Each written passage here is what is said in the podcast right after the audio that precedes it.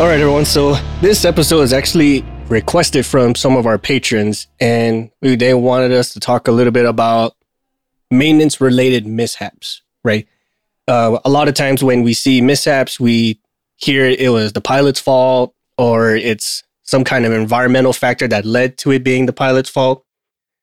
But sometimes or another, it's caused by maintenance. I'm not exactly sure the exact statistic about how much of it is caused by maintenance, but that was something one of our patrons asked to do. So we're going to dive into two particular stories about some maintenance-related incidents.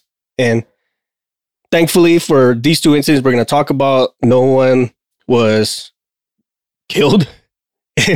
And we kind of don't want to talk much about stuff where people actually die, or we don't want any incidents at all for that matter. But yeah, not trying to get super grim on this, you know. These are just fortunate. These are ones where it was only asset damage and not personnel injury or loss of life. Right. Or if there was injury, like it's survivable. It's survivable. I mean, they might have some, like, they're injuries that you know, they have a lasting effect, but they're not going to kill you, or like you're confined to a wheelchair for the rest of your life. So one of the stories we're talking about, this was actually an F-16 that crashed in California in May of 2019. And the summary goes, on May 16, 2019, at around 3 p.m. local, a F-16 was flying, had a hydraulic failure, and then crashed into a warehouse about a few nautical miles, like less than like a 0.4 nautical miles away from the runway, which it was intended to land on. And it goes a little bit about the background of the plane. Like this was at a reserve base, and the aircraft that were in question, it was two of them, and they were practicing like alert drills, like you're on call. This is the signal you're gonna get when there's an emergency. So they're kind of like the red phone rings, right? I've heard you mention the red phone before. Like that's the red phone rings. Yep. Now, contrary to a lot of people believe, the red phone is not from the president. I mean, I'm sure there's a phone that's specifically for the president, for specific generals and commands and agencies and whatnot. But for almost every unit has an air code red phone, but that's more for like in case of emergencies, right? Like it only rings because of an emergency. Like there's no buttons, there's no dials. It's just a phone with a headset. And it's like one of those 1950 style red phones that light up when it rings. It's actually kind of cool when you see it, but like as far as a drill is concerned, but not in real life, that would actually kind of suck. But anyway, so the F-16 in question, there was two F-16s actually, and it was doing alert drills. And they got the call. They went through all their motions to actually get the drill going. Everything up to that point was spot on. Like the inspections were fine, the pre-flights were fine, the pilots executed their checklist fine, and the aircraft took off as expected. And the aircraft that actually crashed was the Dash 2, or the wingman of this two-plane section. They flew out to the training area. They did a couple of training missions and maneuvers here and there. And the whole time it was doing the training mission, they had no problems. No problems whatsoever. And then it was on their way back to base where they started having issues, where the mishap pilot in question started noticing a little bit of fluctuations in his hydraulic pressure. Sometimes it'll be like plus or minus 100. And it's like, okay, whatever, that happens normally. Then plus or minus 1,000. Okay, that's terrible, but not too terrible. And then as he's getting closer to the base, now it starts spiking plus or minus 2,000. Like, oh, okay, that's not good. Now, for anyone who's never had any type of experience on a plane, plus or minus 2,000 anything is terrible. Terrible. Yeah, that's pretty bad. You know, I mean, most hydraulic pressure systems is probably like plus or minus 100. maybe 1,000, depending on the system and at what point in the system is being used, right? Yeah, I was going to say, I guess for me, I don't have really any fighter background, but to me, even plus or minus 100 sounds extreme. Yeah. I'm used to seeing like plus or minus 40 PSI, you know what I mean? Right. Like that's okay. We can manage that. 100, you start, returning to base or finding the nearest airport to land. Right. And the good part was he was actually on his way to base when all this started happening. And then once he started seeing plus or minus 2,000, I'm like, ooh, okay, we're having a problem here. So he starts radioing like, hey, he didn't call an emergency right off the bat. He's like, hey, I'm having some hydraulic problems. You guys might want to have a crash crew on standby just in case this stuff goes south, which is normal operating procedure for any flight, right? Because the second you call emergency, everyone starts flipping their wigs, right? Like, oh my God, what happened? You know, they start already assuming the worst, like bad shit already happened versus like it's going to happen. Yeah, but the minute you call the fire brigade to be on standby, that perks a lot of people up and gets their attention, and oftentimes a lot of unwanted attention. Yes, a lot of unwanted attention. I mean, there's stories where MVP and I, we just called I guess if you go by a color code system, like green is good, red is bad, it'd be kind of be like this code yellow-ish scenario. Mm-hmm. Just even like that little scenario, everyone starts flipping out. Like, why is there a code whatever? Why is there a yellow? Why are we in yellow phase? What is going on? Like, what crashed? What got hurt? Is everyone safe? And this and that. Like, oh, time out, man. Like, slow down. Let the situation develop before we start asking past tense questions, you know? Mm-hmm. And so going back to this story, so like he's at plus or minus, he's like having pressure fluctuations about 2,000 PSI. And then he starts going through his checklist and he turns on the APU or the auxiliary power unit, which is standard procedure for most in-flight emergencies where you start losing hydraulic pressure or you start having hydraulic fluctuations. And normally when an APU kicks on, you're supposed to have a little bit of a spike on hydraulic pressure because it's introducing another element into the hydraulic system. But when he turned it on, it was like nothing. He had like no change in any of his gauges whatsoever. And we're like, ooh, fuck, here we go. That's when he declared the in-flight emergency. He radios towers like, hey, my APU's on. I'm not getting any change in hydraulic pressure. It's still fluctuating or dropping. So, yeah, you might want to get standby guys up here in the near future, or like very quickly. And some airports, depending on the style of airplanes that are around, they have like an arrest cable, kind of like on aircraft carriers. It's just so like the airplane can hit. It doesn't. I don't think F-16s have a tail hook or anything like that. But when they hit the arrest cable, it kind of slows it down, so it any and all damage is confined to the runway and doesn't careen off into like the terminal and shit. So he calls an in-flight emergency. He figures out his APU is not working, and then he starts getting a little bit of a banking on his left. So he starts doing it's to his right. So he starts doing a little bit of stick movements to counteract that, and he's noticing with his inputs the aircraft is still starting to pull to the right. So like none of his flight control inputs are registering to the aircraft. At that point, man, like, that's like, oh, fuck moment, you know? Yep. I would consider like, well, I've officially shat my pants. If my uniform wasn't greenish brown, you would totally see like a giant brown stain around me right now. Yeah. At least I would, fuck. If, you know, like you're jiggling, you're putting inputs in the stick, you're doing all kinds of stuff and it's not working, it's not doing anything. Like, well, fuck. Well, this sucks. So what he does do is he has the landing gear down and his speed brakes on. So like if they do manage to land this thing, they can inspect it and see what went wrong. He was able to get the landing gear down. Everything's locked and his speed brakes are on and all that. But he's still having uncontrolled movements with the aircraft. And I want to say, what does it say? About 0.4 nautical miles from the runway, he loses all control. And he punches out, and then the aircraft goes nose in into a warehouse. And it says at time of impact, the aircraft engine was still on, and a little impact fire occurred because of the crash. There were some minor injuries for the warehouse personnel that were around. I don't think it was because the aircraft hit him. I think it was just because from the sheer shock of the aircraft crashing into the warehouse. But the pilot was fine. Like, he ejected everything with the ejection or the egress system worked. He got kind of dragged a little bit from his parachute when it landed, but otherwise fine.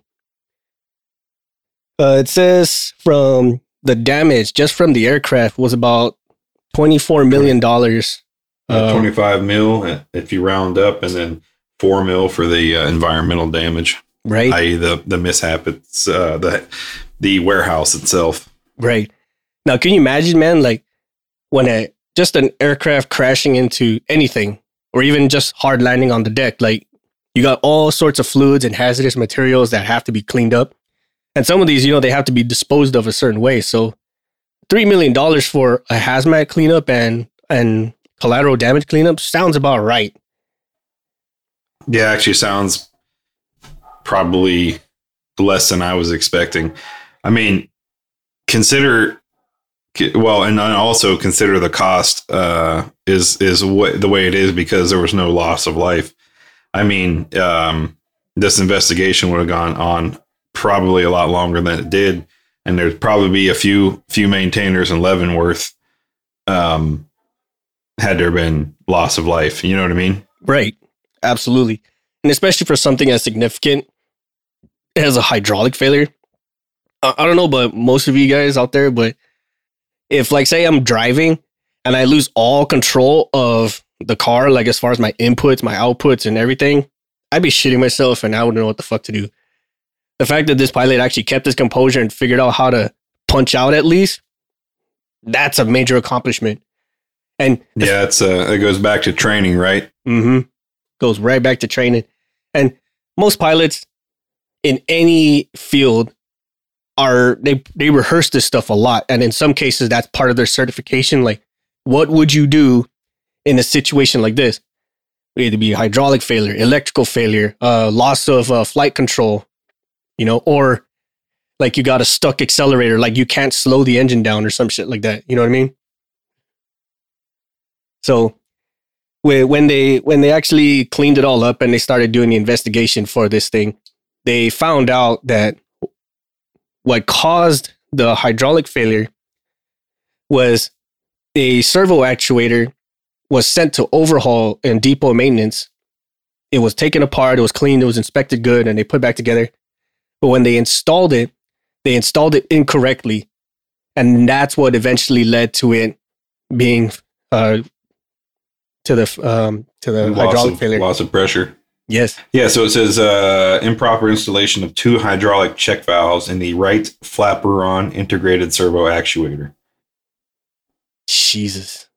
Now I can imagine when you're doing depot maintenance like this and you actually have to overhaul stuff, there's a lot of things in there that you can't inspect once it's put together. What's that? What's the word of it? Advanced stage of build. Like, once it's past a certain stage of build, there's really no way to check other than doing an operations check on it. And if the operations check, if depending on the intensity of the test, it may or may not indicate a failure. Right? So, like, okay, whatever, it works, it's fine, move on.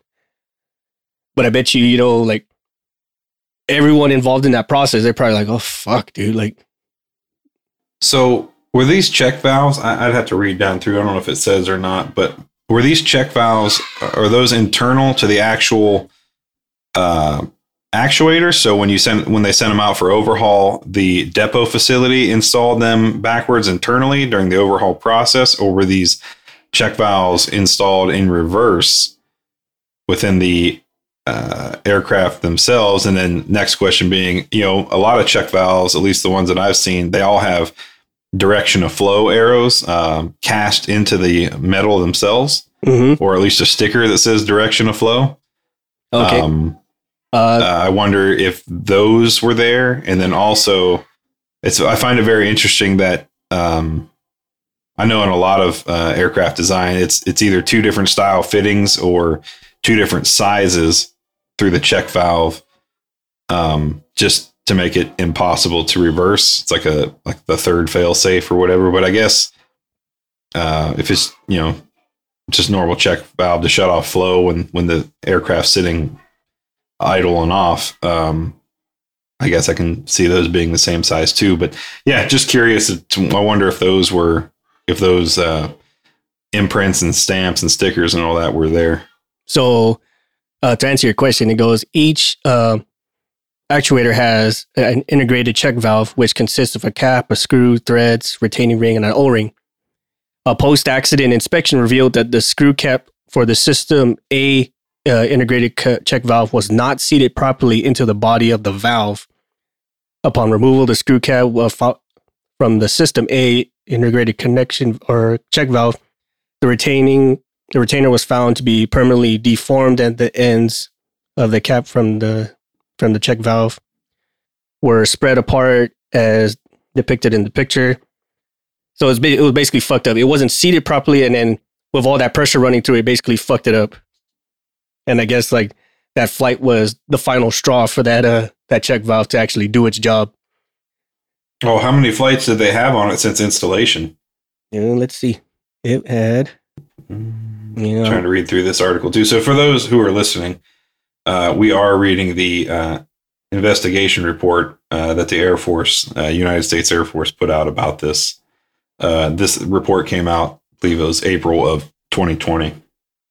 Yeah, I don't think this is saying like how many hours it had since the overhaul, but it's basically saying like what caused it was there's within the check valve itself, there's like these caps that are installed inside it, and they weren't installed, not fully seated into the check valve itself. And then this kind of goes back to the advanced stage of build. Like once it's in, you kind of can't tell if it's installed incorrectly until you test it. But if this was installed just good enough to pass like the visual inspection and the test, then like all's good, right? You can't tell other than intentionally trying to break it. But then again, like, well, or were they seated and visually looked to be seated, but the minute you flowed hydrofluid through the check valve, it unseated those caps, and the caps got wedged sideways in the orifice there where they reside, and then partially blocking, which is why he had the fluctuations, right? Mm-hmm. As it's moving around, and it finally got itself wedged enough in there that, because I'm sure that system's probably running 3,000 plus PSI. I mean, I'm sure when most hydraulic systems I know of usually run about 3,000 plus. Yeah, so it either blocked the line or somehow fought out the system, right? If metal, whatever the material's made of, metal or whatever, and it blocked up the system, and you know, fought out the hydro pump or whatever. But I wonder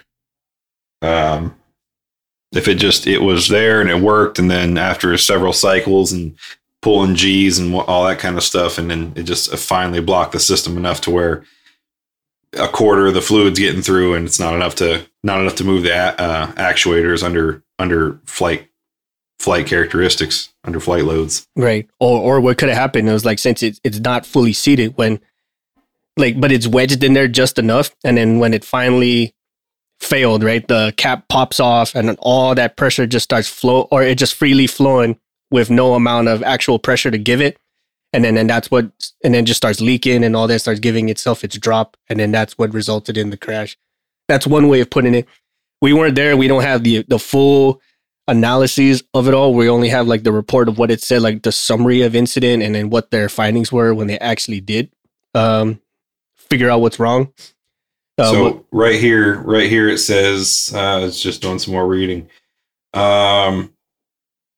Hydraulic pressure gauges and noted low pressure hydraulic system A, the aircraft's dual hydraulic system initially noticed fluctuations between 1,500 and 2,000 PSI, but as the flight progressed, the pressure fluctuated between 1,000 and 2,000 PSI, and the normal operating pressure is 3,100 PSI. Jeez. Yeah. So like you get, so it goes from, it's supposed to operate normally between 3,000 and 3,100, and then it drops to 1,000 to 900. Like, whoa, like We're having some problems. I was also noticing, you know, this happened in California, right? And do you want to say where it happened?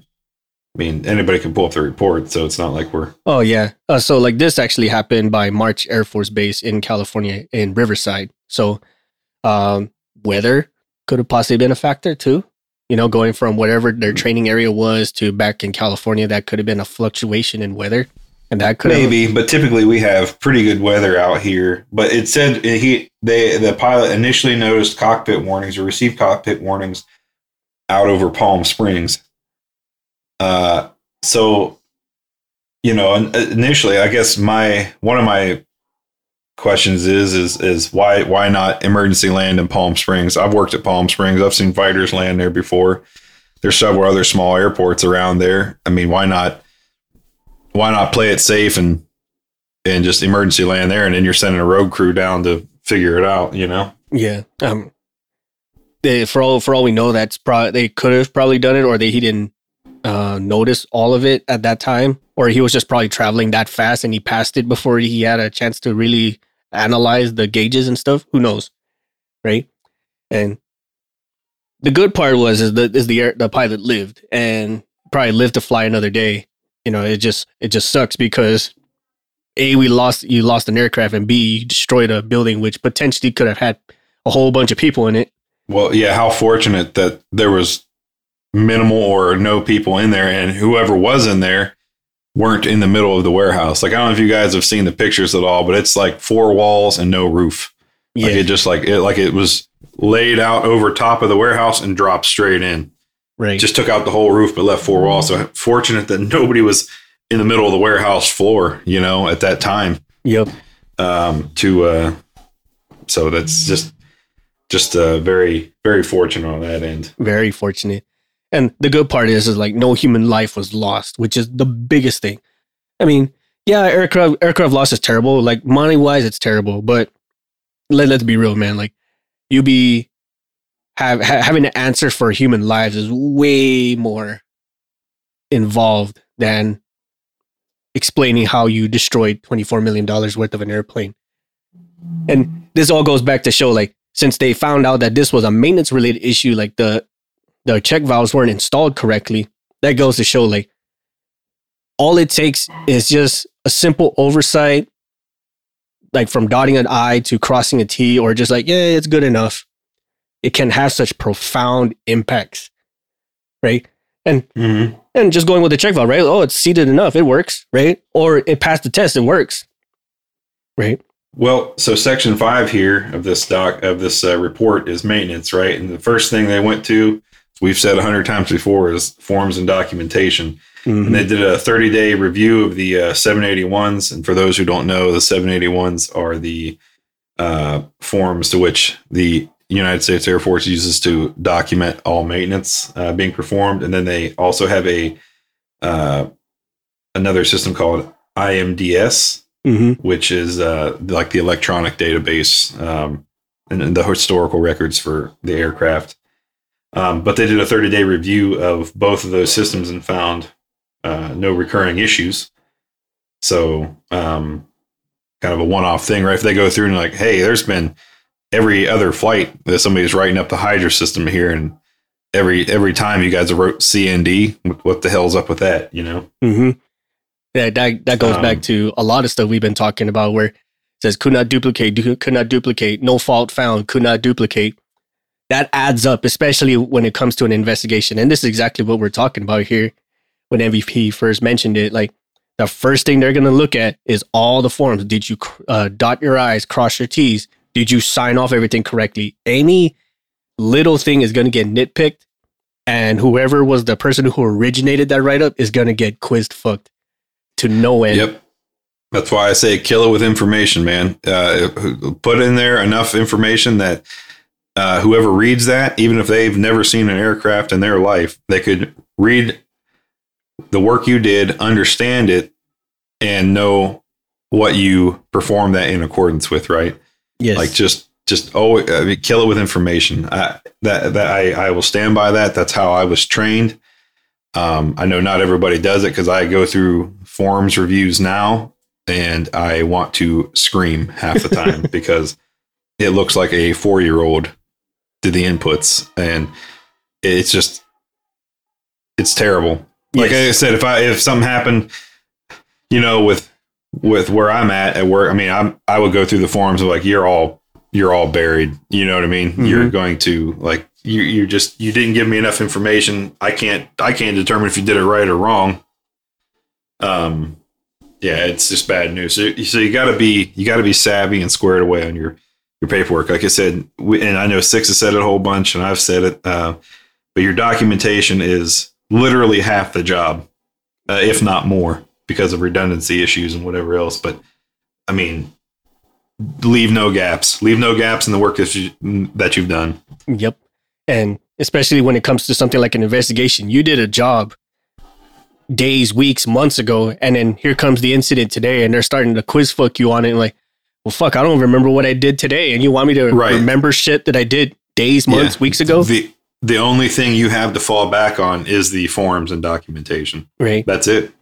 That's all you have. Right. And then say like, well, I followed the manuals and stuff. Like, where does it say that on your write-up? And yeah. You know, and sometimes, you know, some investigators are a little bit more enthusiastic than they should be because they're just trying to get to the truth. And sometimes they get a little cloudy as far as how they get that information. So sometimes, you know, they'll instigate doubt in yourself, right? And then just that little shade of doubt is all it takes. We're like, fuck, did I do that? You know, did I check? Did I make sure I check everything right? Was it really leaking? Well, maybe that little thing right there, that's what caused it. Or that was an indication of it, right? And you start doubting every little thing you've done and every little thing that you potentially could or could not have done. And it just creates this whirlwind of anxiety for both of you, for the people doing the investigation and the ones being investigated. Like, fuck, did I? Right? And then say like what MVP was saying, like if we're going to burn you because you didn't put enough information. So now you're in a sling thinking that you killed somebody or you broke something expensive.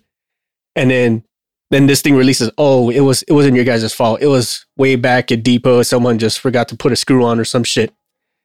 You know, the relief that the relief of guilt was gone, but all that shit that went through it up until you found it out, that's not going to go away. You know, like, oh, fuck, you know?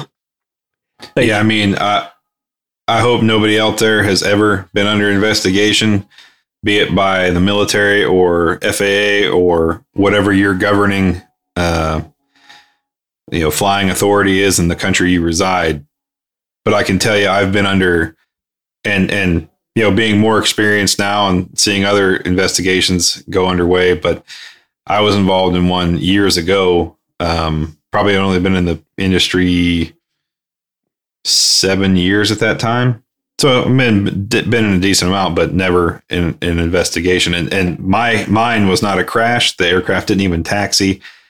Something was discovered on a walk around, and man, they threw the red flags. They threw, you know, the air crew threw the red flags and all that stuff. And we got called up, and I was the last person to touch that bird the night before.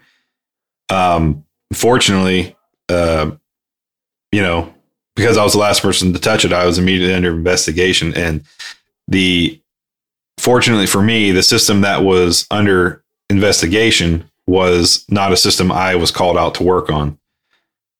But I only had the forms and documentation to back up that claim, right? Mm-hmm. And so they had to research and go. Turns out the system that was in question had been worked on by another company 2 days prior in another location.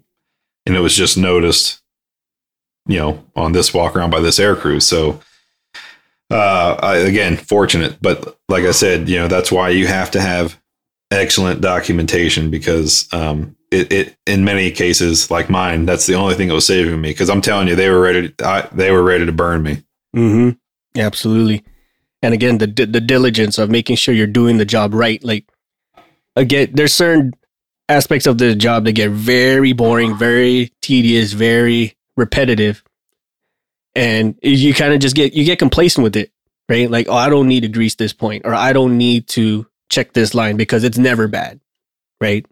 And then once you start falling into that mentality, that's when the shit happens, right? And then that's when they're going to start asking you, like, well, did you check it? Or did you do this? Did you do X, Y, Z? And then he's like, yeah, I did it.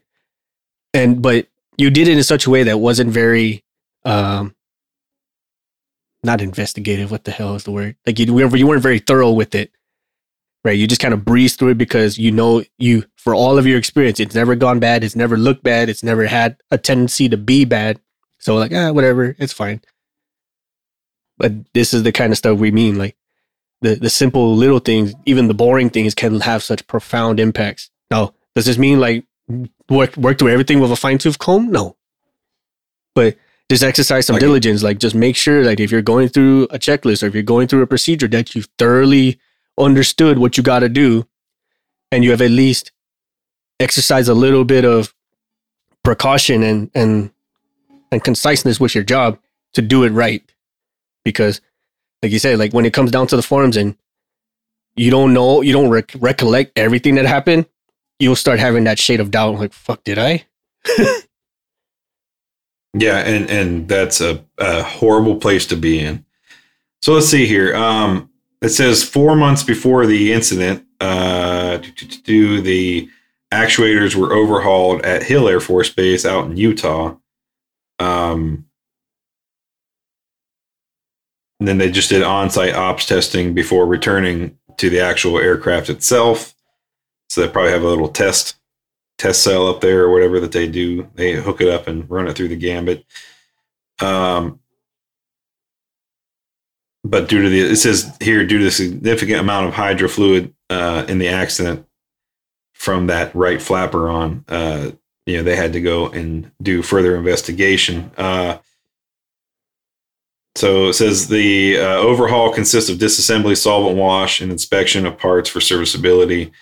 Upon completion of inspection and appropriate parts replacement, was reassembled, sent for testing to validate operational integrity, and a series of automated tests run to ensure part reliability. So there we go, right? So we go like, well, did the guys install and not op check it? Well, I'm sure they did, as the forms would indicate, but if you go even back to the depot level, there's additional checks in there. So sometimes these things don't show their heads till several actuations later or several flight hours later or whatever else. It's not always so immediate. Mm-hmm. Yeah. And they even go into the training of the overhaul technicians. Mm-hmm. So when you look at these investigations, right, like Six said, not saying go through with a super fine tooth comb, but know this, that it should have semi-fine teeth, because the accident investigation board will be going through that with like blue whale teeth, that fine and close together, like nothing's going to get missed, Right. It only goes in and doesn't come out. They're going to be digging into stuff that you won't even think of. Right. And these are actual questions like, was this person trained to do this job? Is this his first time? Is this his fifth time? Is this his 500th time, right? And then they start asking, they'll even go as far as asking, like, what's the background of the person, right? Like, how were you raised? Did you grow up with brothers and sisters? Shit like that. Like, this is a little bit extreme, but they can do that, right? And the reason why they do that is, like, what was your mindset? They're trying to build that profile of what was your mindset at the time you did your job, right? Right. They'll even look into it. Like, for my specific instance, right, they looked into... what my work life and personal life relationships were.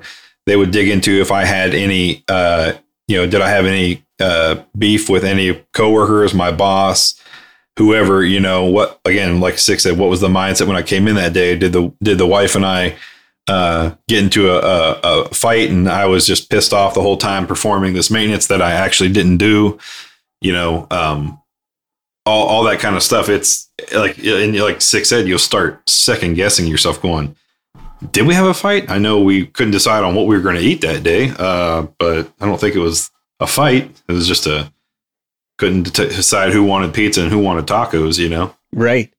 But they will dig into all that. They will dig into all that stuff because they're also going, was there motivation behind what you did? Did you do this on purpose? This is sabotage. Mm-hmm. If it's deemed sabotage and everything else, like there's definitely going to be repercussions, i.e. minimal, probably losing your license. your A&P license, at least here in the States, that is. Yep. And all that stuff gets flagged through whatever system that your aviation authority is. Like, so-and-so had a major incident/accident on his or her record, and he or she was responsible. That is pretty much blacklisting you for a lot of shit, right? So, again, with that one, this second story that we were talking about, it involves another military-style aircraft, and this one was probably... It's very debatable if the incident was deliberate. Not deliberate, but like they knew it could have happened. Or if it was just like the weather was just really playing against them that day. And this one was a B-2 bomber in Andersen Air Force Base in Guam. So the incident goes like this: aircraft was about to taxi to do a flight. And then within seconds of it starting to roll out on the runway, it started to get like air pressure fault. And then this thing starts careening, like, let's see, let me just read the summary of the accident. After engine started, the aircraft continued. We have aircraft checklist. The crew chief updated the weight and CG. The air data calibration procedures were designed to allow maintenance crews to correct any fluctuations, which there were none. When the air data was accomplished, the aircraft started to do its takeoff procedures. And then approximately 19 seconds after brake release, the master caution light illuminated with an FCS caution on the status display. Seconds later, the pilot in command observed associated air data faults with the system. And almost immediately, the flight control fault indications went away. And everything suggested that it was fine. As the aircraft started to proceed through the takeoff, the air data system became fully operational as function and airspeed threshold and static logic. Let's see. When the nose wheel lifted off the deck, they initiated the takeoff procedures. The aircraft started getting, again, another airspeed fault. And then the aircraft started to go nose up. And the aircraft lifted off with the air data computations and then started to lose its aircraft data with the airspeed and altitude indications loss, as well as longitudinal and directional stability of the plane were degraded. The aircraft goes tumbling back down onto the runway. So this goes into a whole different system. So we're talking hydraulic. Now we're talking about air data. So almost every aircraft in the world has like a air data system, which is usually with pitot static system, where like air comes in, it registers a reading, and again it sends it to a computer, and the computer figures out or gives you indications of where you need to go and what you need to do. And some more advanced aircraft, it has a computer that calculates all those inputs for you, so you're not there doing inputs the entire flight, right? And there's a pitot static system also gives you your airspeed, your altitude, your ascent, your descent, your rate of ascent, descent, things of that nature.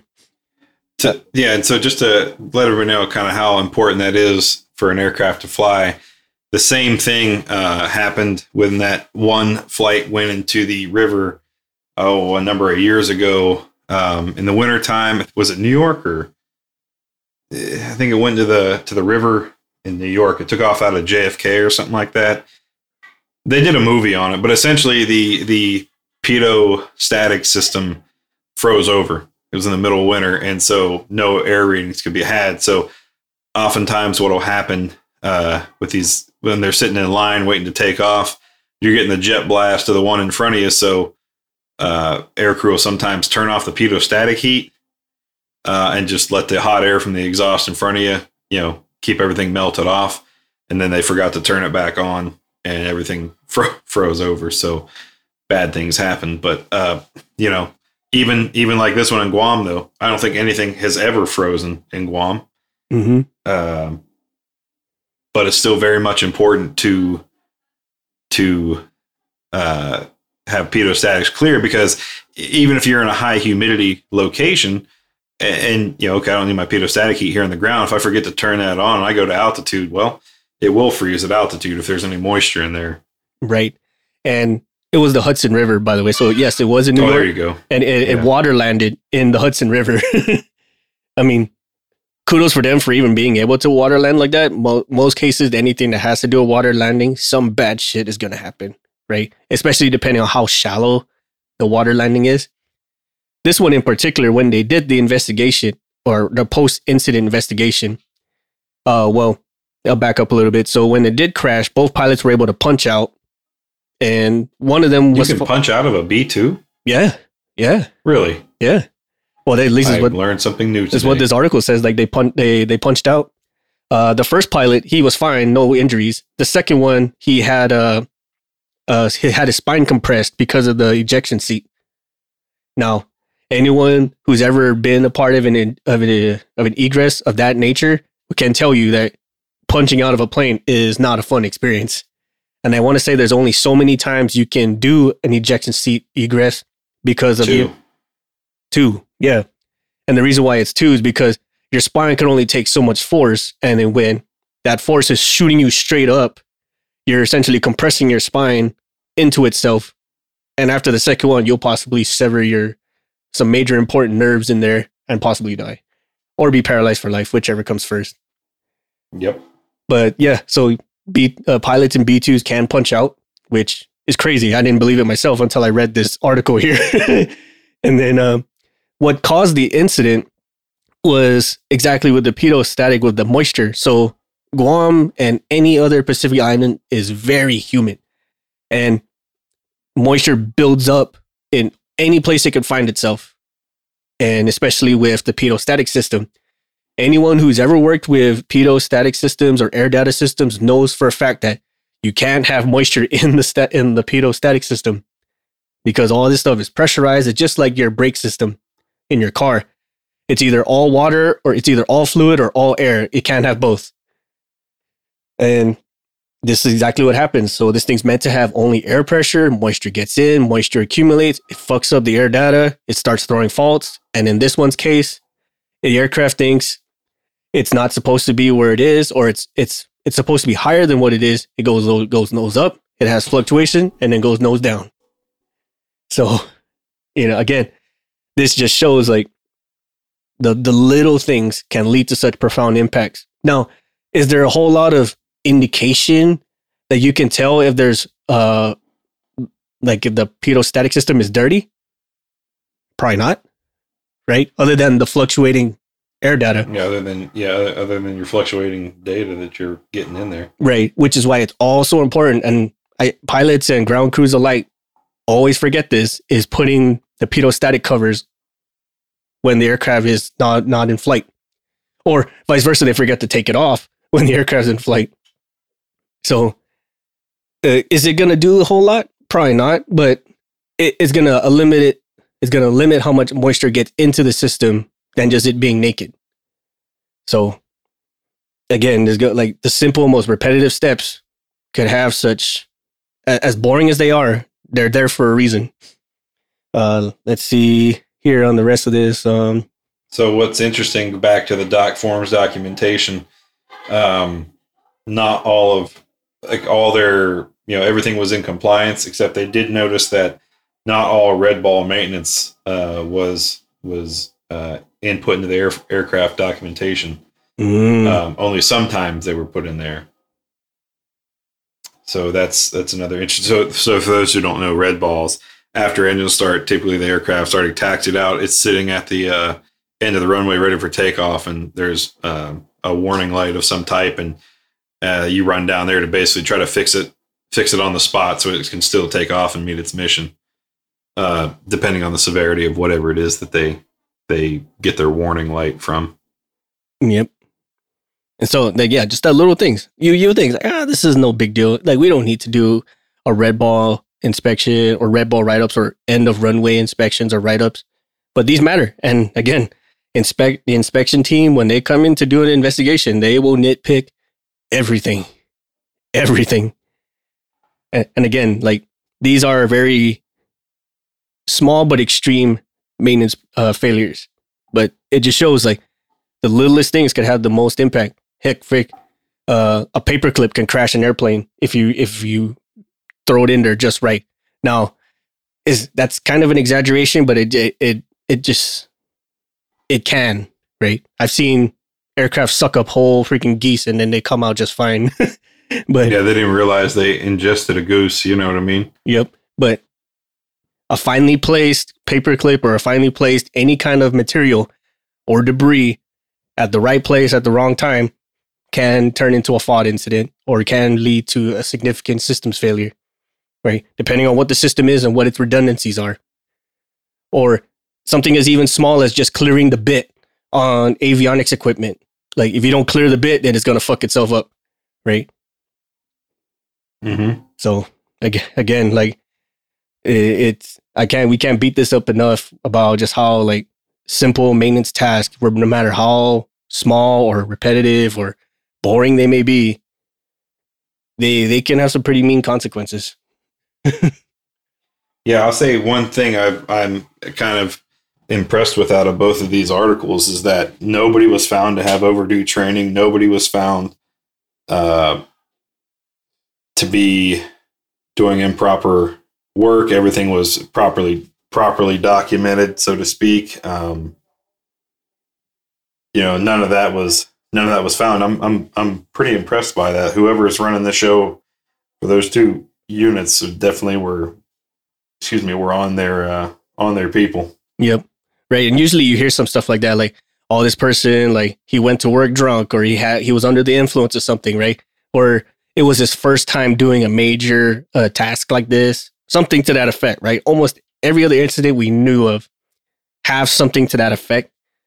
Like the pilot didn't get enough sleep. The maintainer didn't get enough sleep. So-and-so was under the influence. So-and-so never been trained on this before. We hear a multitude of those, but these ones in particular, they're spot on. So other than the fact that a simple glance over of procedure or a glance over of a task slipped through the cracks, besides from that, they were pretty spot on, right? You can't just go blaming. We can't blame down to the very minuscule about this is exactly your fault and you should be fired for this, because for all intents and purposes, anyone could have made these mistakes, right?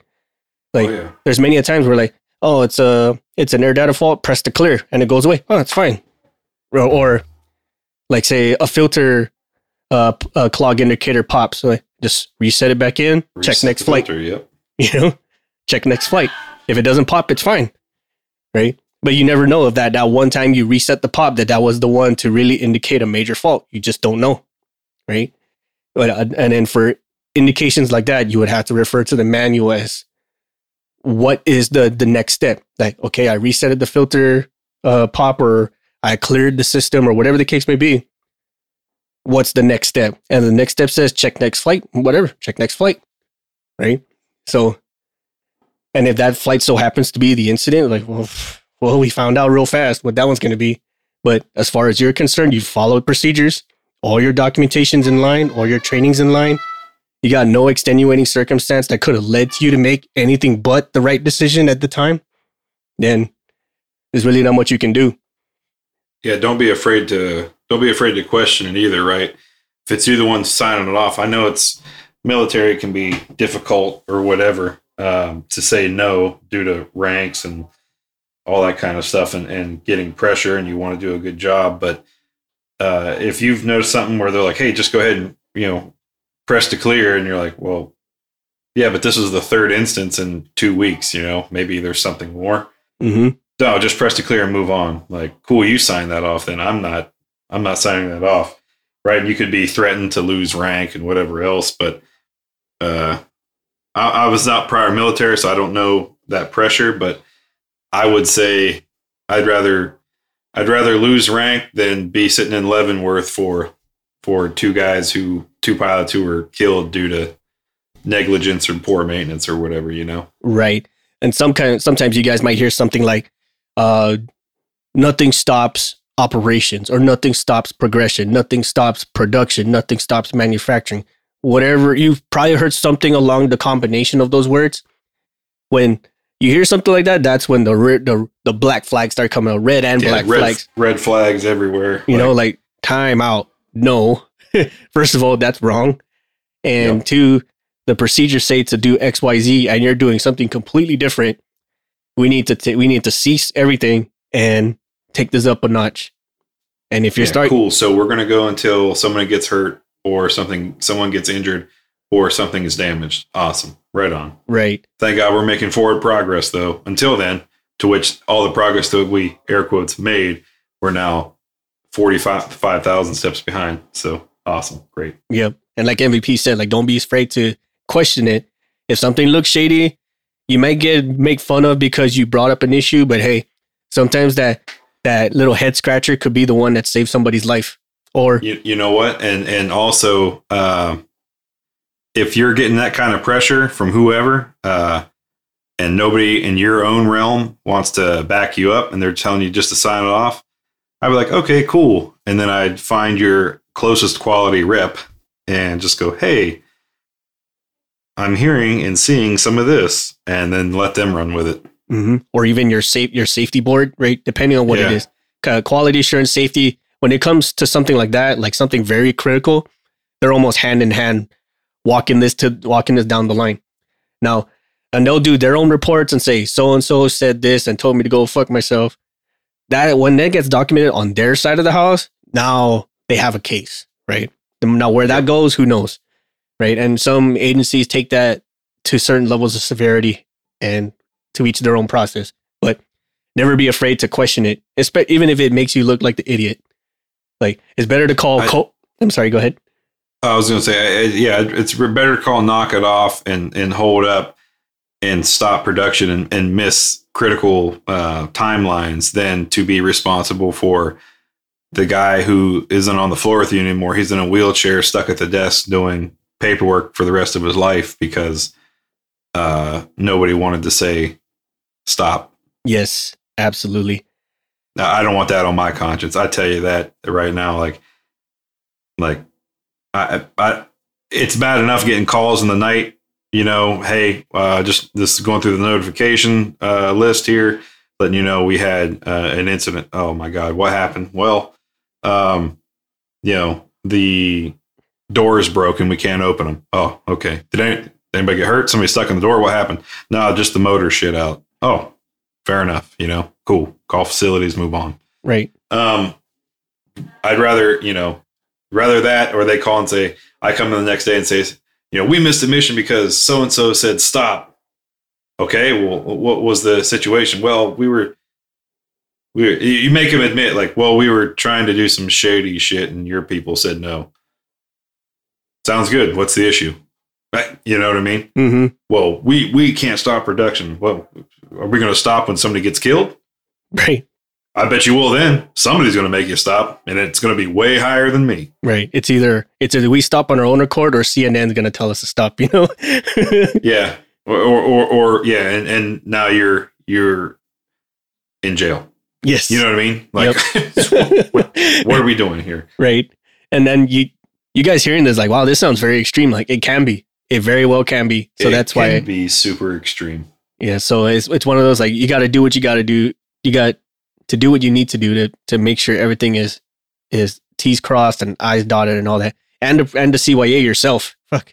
That's another big one. Well, any other further closing thoughts on this one, MVP? No, I think we've kind of covered our ends of it. Again, we're fortunate with both of these articles and incidents that, it was only asset damage and no personnel, long-term injury or loss of life. You know, it's bad when it happens, but trying to look at the silver linings to everything. Mm-hmm. Assets can be rebuilt or replaced. Personnel cannot. Right. Absolutely. Now, if you're listening to this and you have a story of your own about a certain mechanical failure or missed maintenance procedure that led to a significant amount of damage or an incident, please let us know. Send us a line, shoot us a DM. Let us know one of these stories. If it's released, okay, if you guys can tell us this, right? Like, or if you got in such a way where like it's something where it's a lesson learned that everyone should know about. That I should probably say that too. Like, if it's a lesson learned that everyone can use, please by all means send us your story. Yeah, let's put that out to the masses so everybody can be aware. Yep. Like, do not plug in this thing this three-phase prong into a four-phased outlet, you know? Right, yeah. That's extreme, but I'm just saying, you know, like one of those lessons. Do not service oxygen system with nitrogen. Do not substitute hydrofluid for engine oil. That one, it still blows my mind, man, because they're, for one, they're two totally different colors. I think about it all the time. Like how do you mess that up? Yeah, it's almost impressive. Right. Again, send it, if you got a story, send it to us. And on that note, everybody, thanks again for listening, and we'll catch you next time. All right, see you, everyone. Bye. We'd like to take this time to thank our patrons for supporting our show and allowing us to continue to make episodes, maintain our gear, and create merch for all of our listeners, with special thanks to Erica Lamont, Chris Hawkins, Ryan Freshour, Dan Schubert, Jenny Dignan, and the ladies of the Dick Talk and Mimosas podcast. Thank you all so much for your support and patronage. Visit our shop at cancelformaintenance.com and grab some swag to show off both your support for us and your prowess as an aircraft technician. If you have ideas for the show or you'd like to be a guest on the show, visit our contact us section and send us a line. We will do what we can to get your ideas or yourself on the show.